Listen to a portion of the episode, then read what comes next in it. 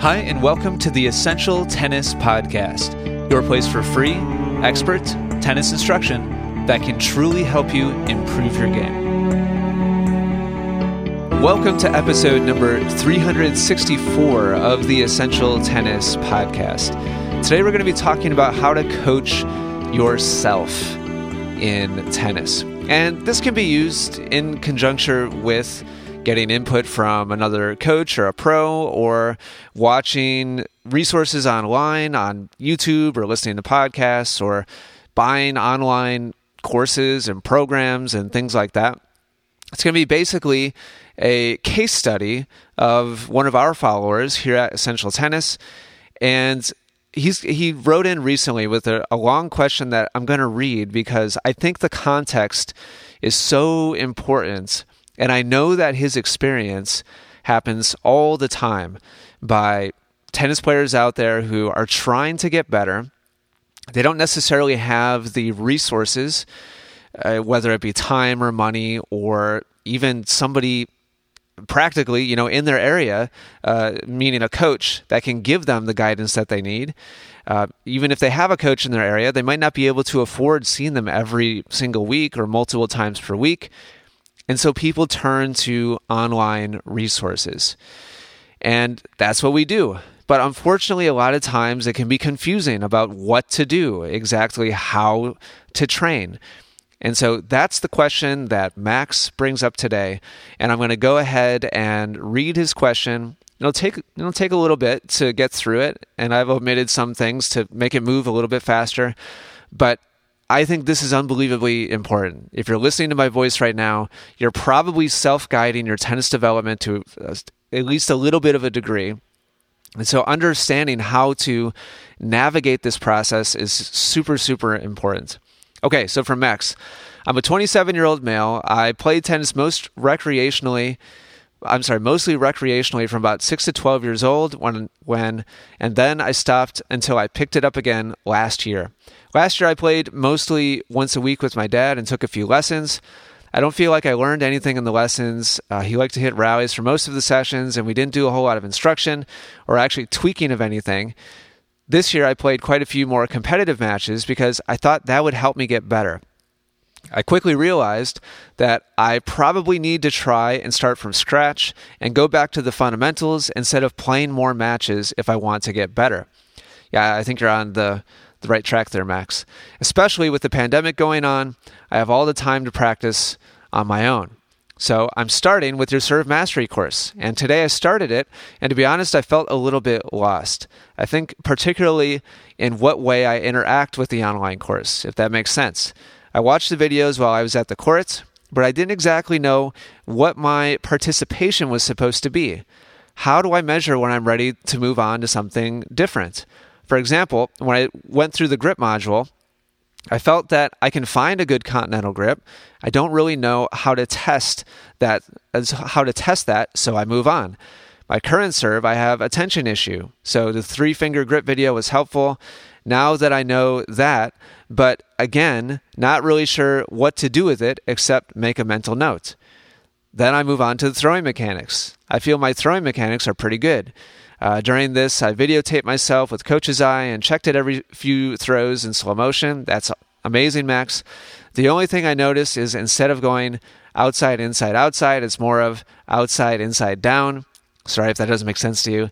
Uh, but I, moving forwards, it doesn't really get back to the outside. And I have the same problem with my current serve. I'm more cup around the ball. My palm doesn't go back outside. So I work on that for like five minutes. But yeah, wasn't quite sure when to move on.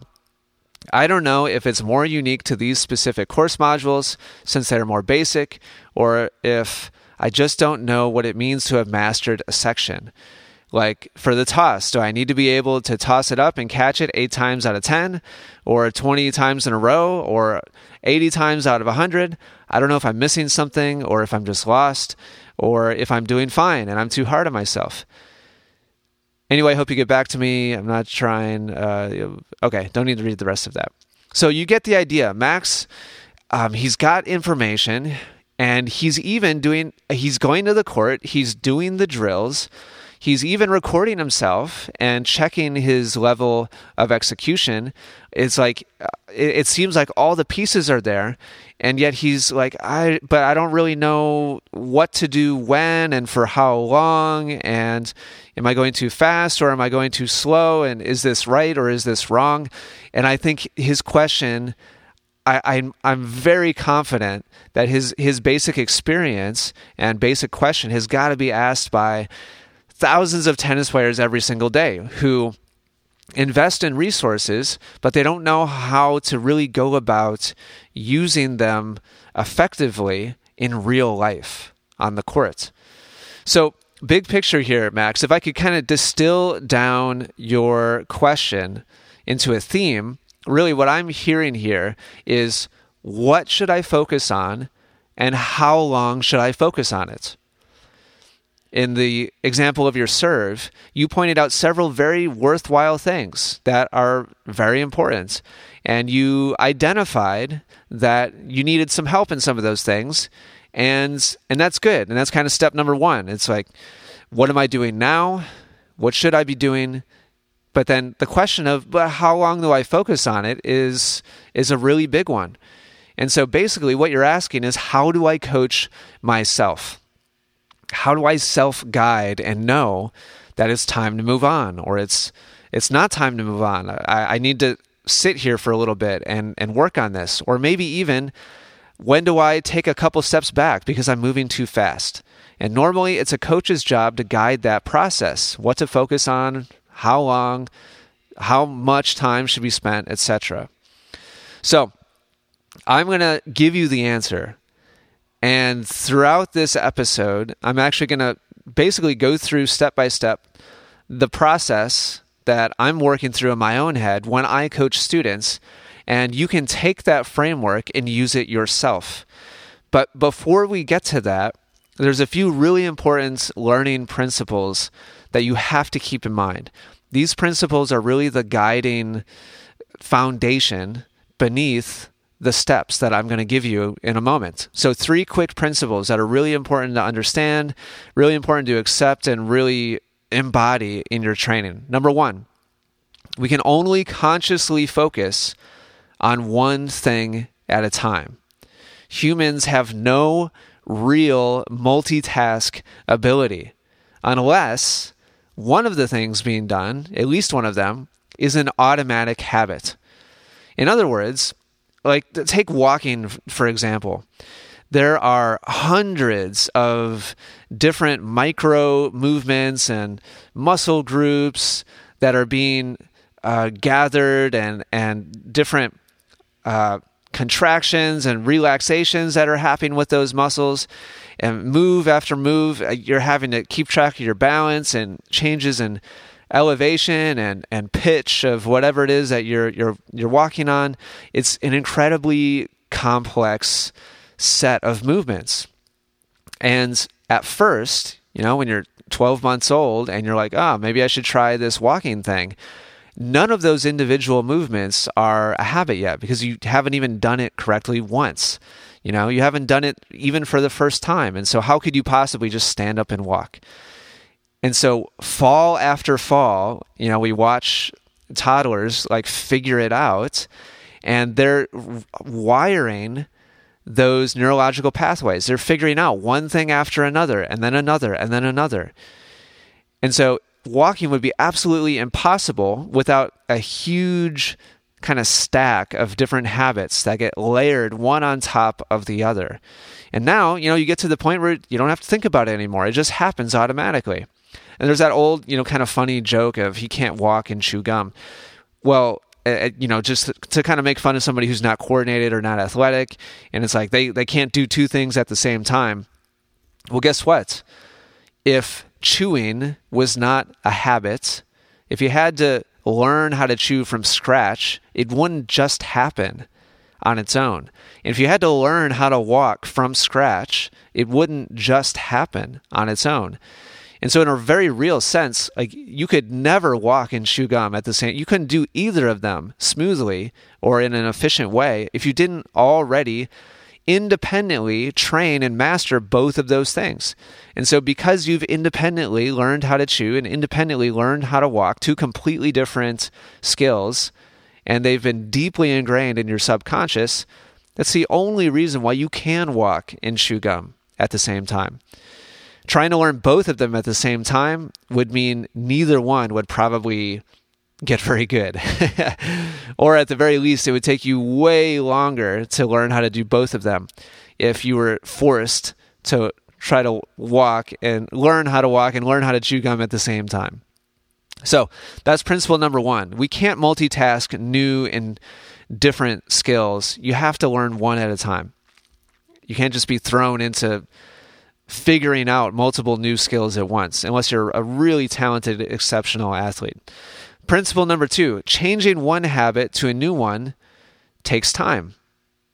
Knowing and understanding is not enough. Just because you know you're supposed to drop your racket and pull up on edge doesn't mean you're just going to automatically do it. You have to actually train the new habit before you can start to execute it correctly.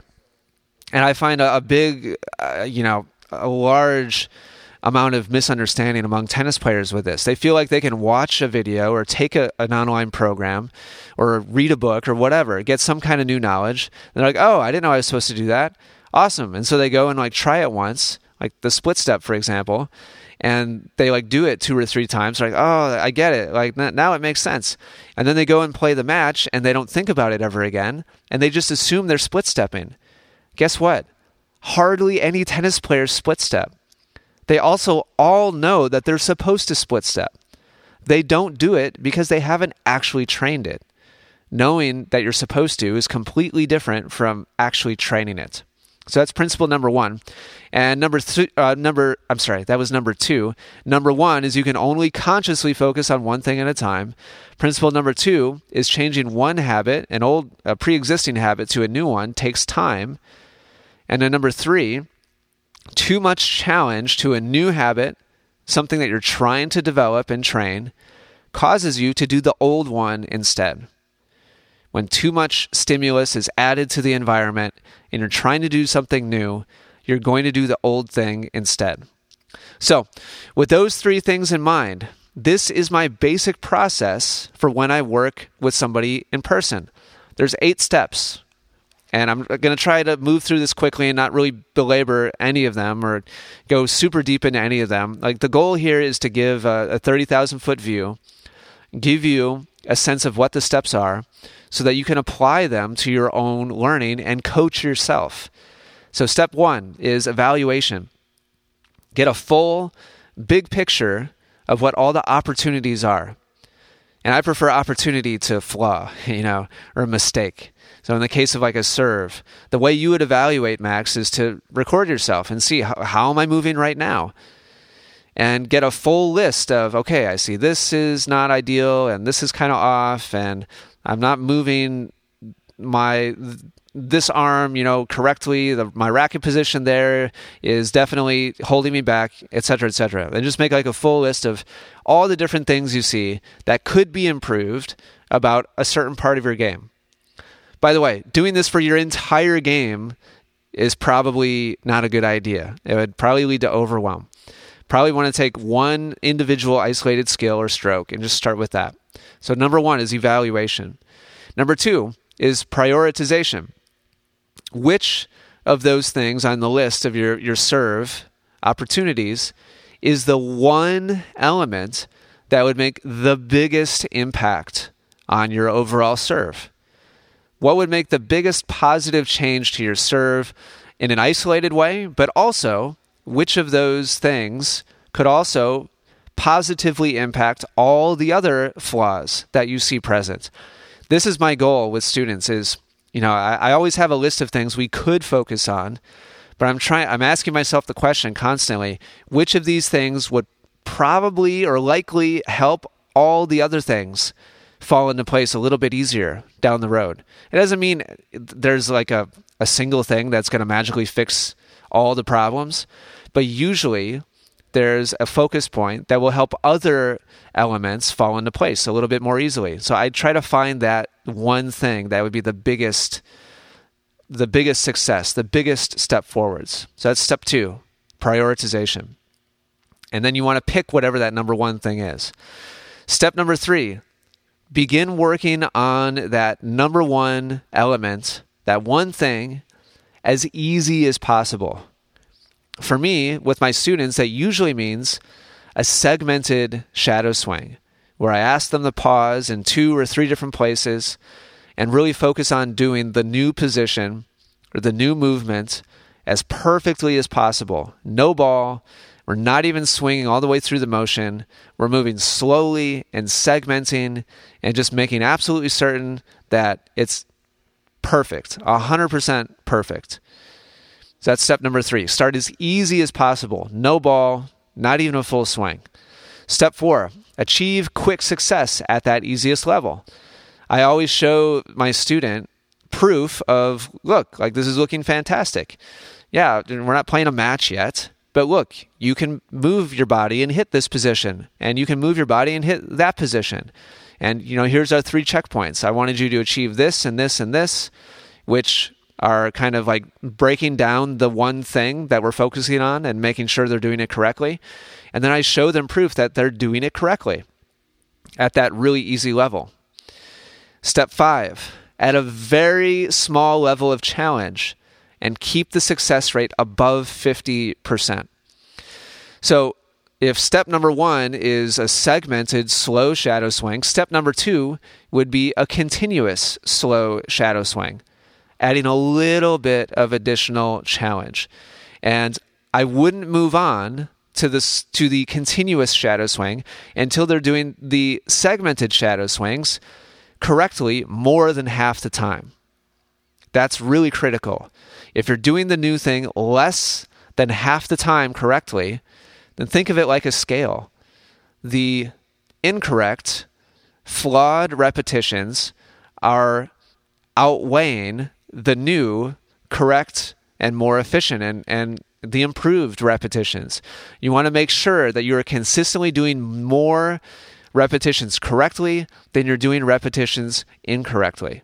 So every time I add a little bit of challenge, whether it be adding the ball or adding some movements or doing a live ball rally or whatever the next little layer of challenge is, I make sure we're at least doing half of them correctly. If they're doing less than half correctly, then we'll take a step back. We'll make it easier again until it's above 50%. If they start executing seven or eight out of 10 correctly, then I'll add another layer of challenge, and so on and so forth. So I repeat that process, and now this is step number six repeat until a student gets tired or achieves full success.